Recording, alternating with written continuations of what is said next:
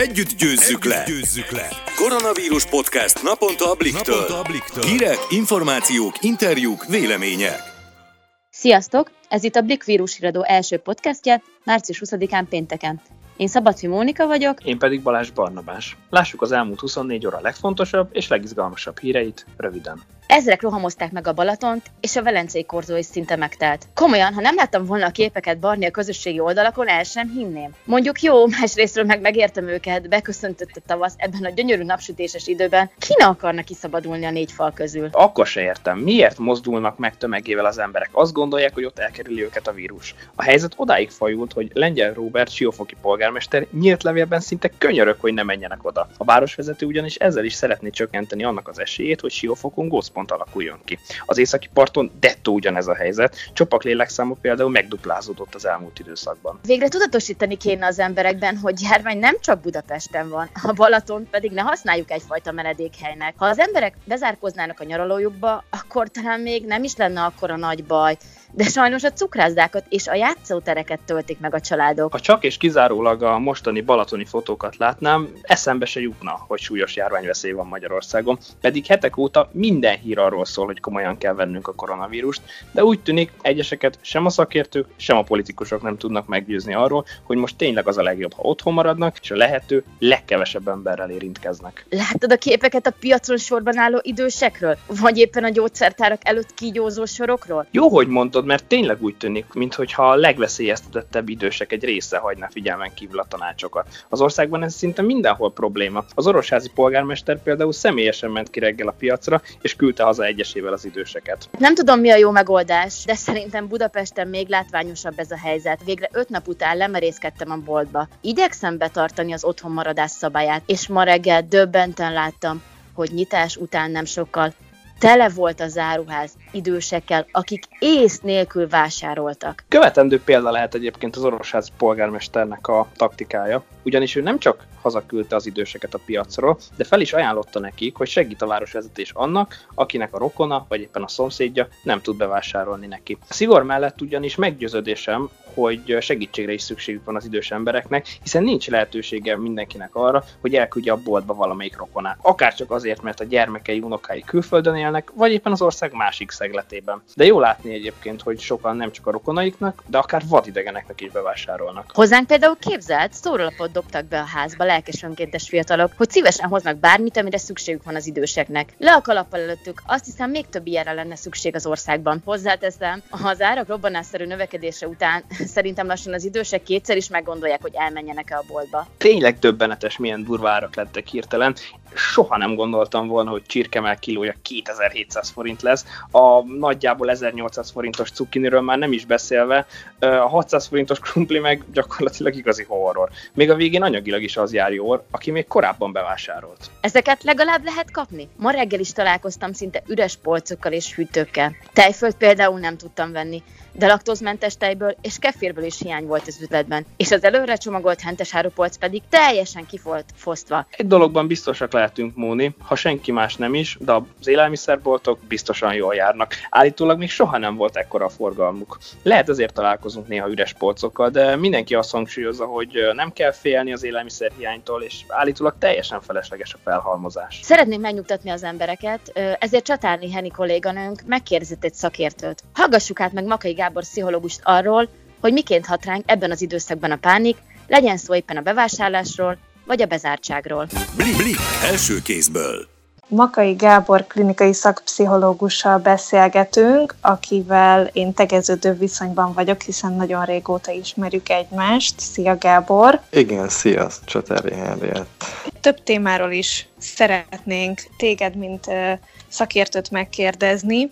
Az egyik ez a hatalmas pánik, ami kialakult, itt hmm. ugye a vírus és a járvány miatt, aminek az egyik hozadéka a pánikvásárlás. Ugye megrohamozták az emberek a boltokat, nem lehet fertőtlenítőszert kapni, nem lehet készfertőtlenítőt kapni, a gyógyszertárban nincsenek maszkok, abszolút hiányciknek számítanak, alig lehet húst kapni az üzletekben. Mi lehet hmm. ennek az oka? Miért ijedtek meg, vagy mitől ijedtek meg ennyire az emberek? pánikszerű viselkedésről van szó. Valóban ezt látjuk, amit itt felsoroltál, hogy üresek a polcok, nagyon nehezen jutunk hozzá bizonyos termékekhez. Persze, hogy egy picit mögé nézünk, akkor látjuk, hogy alapvetően mi sem, akár pszichológusok, de az az ember sem nagyon érti, hogy ő miért akar felvásárolni tömérdek mennyiségű WC papírtól kezdve és lisztet. Ugye viccesen most már erről szoktunk beszélni, hogy ennyi pék ugye nincs a földön. Az egy más kérdés, hogy ebből valaki mondjuk hasznot akar húzni.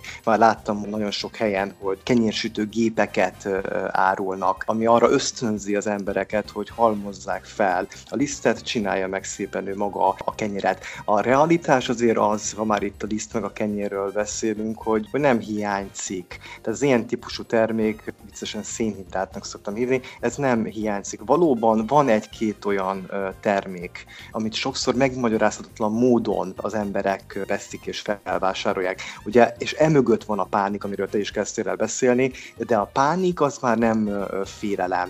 Tehát igen, ez a pánikszerű viselkedés, ezt úgy kell elképzelni, hogy egyszerűen az ember egy ilyen se lát, se hal működésmódot tud fölvenni. Pánik viselkedés, ez, ez úgy burjánzik, mint maga a koronavírus. És én el szoktam mondani, több helyen ezt hangsúlyozom, hogy nem csak fizikai károkat tud okozni a vírus, tehát megbetegedést, hanem pszichés károkat is. Ugye ez annyit jelent, értsük jól, hogy fellazítja a pszichés egyensúlyát, megborítja az embernek. Társadalmi szintű pánikról van szó, és az emberek gerjesztik. Ez nagyon fontos, hogy ebbe ha valaki belekerül, nagyon nehéz kikerülni, ez egy ördögi kör, és hogy mi magunk gerjesztjük nem tudatosan ezt a pánikot. Igen, azért, mert hogy üresek a polcok, igen, azért, mert azt látom, hogy WC papírt kell venni, vagy lisztetolajat kell venni, kell, mert látom, hogy ezt vásárolják. Tényleg úgy kell elképzelni, hogy azért kezdődött el ez a rohamos felvásárlás, mert valaki ezt elkezdte, hogy halmozza a WC papírt, azt a többi vásárló is látta, és akkor úgy érezte, hogy neki is a WC papírt és a lisztet kell megvennie?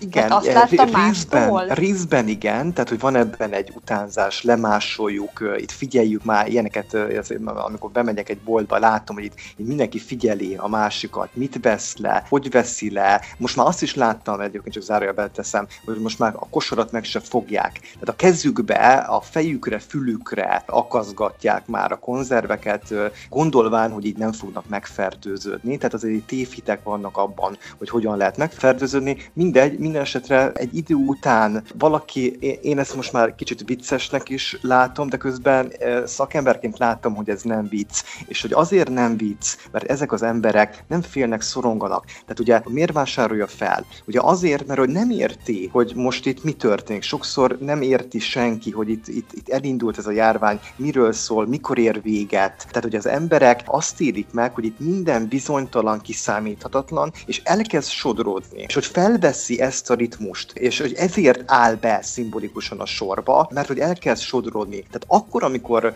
amikor egy olyan helyzettel állunk szembe, hogy nincsen kapaszkodó, hogy semmi sem biztos, akkor elkezdem menteni a bőrömet. Tehát ez azt jelenti, hogy egy menekülési reakciót vált ki az emberből, ez a pánikszerű viselkedés, és mondjuk ki, hogy mindig a félelem, a rettegés, a mozgató rugója ennek a pániknak. És hogy miért vásárolja fel még az ember ember ezeket a termékeket. Ugye azért, mert hogy nem tudom, hogy mi fog történni. Tehát megjelenik ez a kiszámíthatatlanság, és egy ősi ösztönt erősít fel, ez egy fontos dolog, ez a túlélésnek az ösztöne, meg akarom úszni, félek az éjjenhalástól. Tehát ez az ősi ösztön, hogy én életben akarok maradni, és ahhoz enni, inni kell, és azt láttuk, ez, egy, ez is fontos, hogy azt láttuk a nagymamánktól, a, ugye a nagyszülőktől, főleg azok, akik a háború idején éltek, ugye a második világháború, hogy föl kell halmozni az élelmiszert. Hogy van olyan helyzet, amikor, amikor tényleg a túlélés az egy fontos ösztön,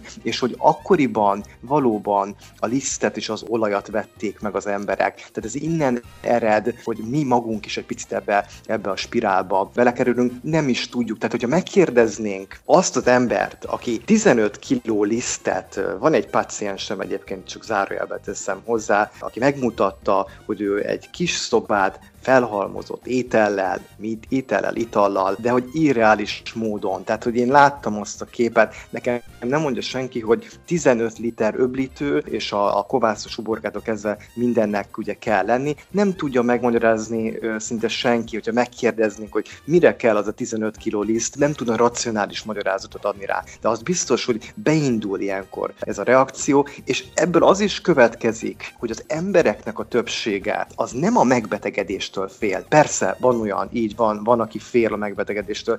Itt a kórházban nálunk is vannak, akik félnek a megbetegedéstől, akár kollégák is, de hogy sok esetben, amit az előbb itt próbáltam mondani, ez az éhen halástól kezdenek félni, ami már át tud csapni szorongásban. Köszönjük a pszichológusnak a hasznos tanácsokat. Most pedig hallgassuk meg dr. Bense Tamás orvost arról, hogy hogyan is őrizhetjük meg az egészségünket a járvány idején. A szakembert Vajta Zoltán kollégán kérdezte. Blik, Blik első kézből. Vajta Zoltán vagyok, a Blik újságírója.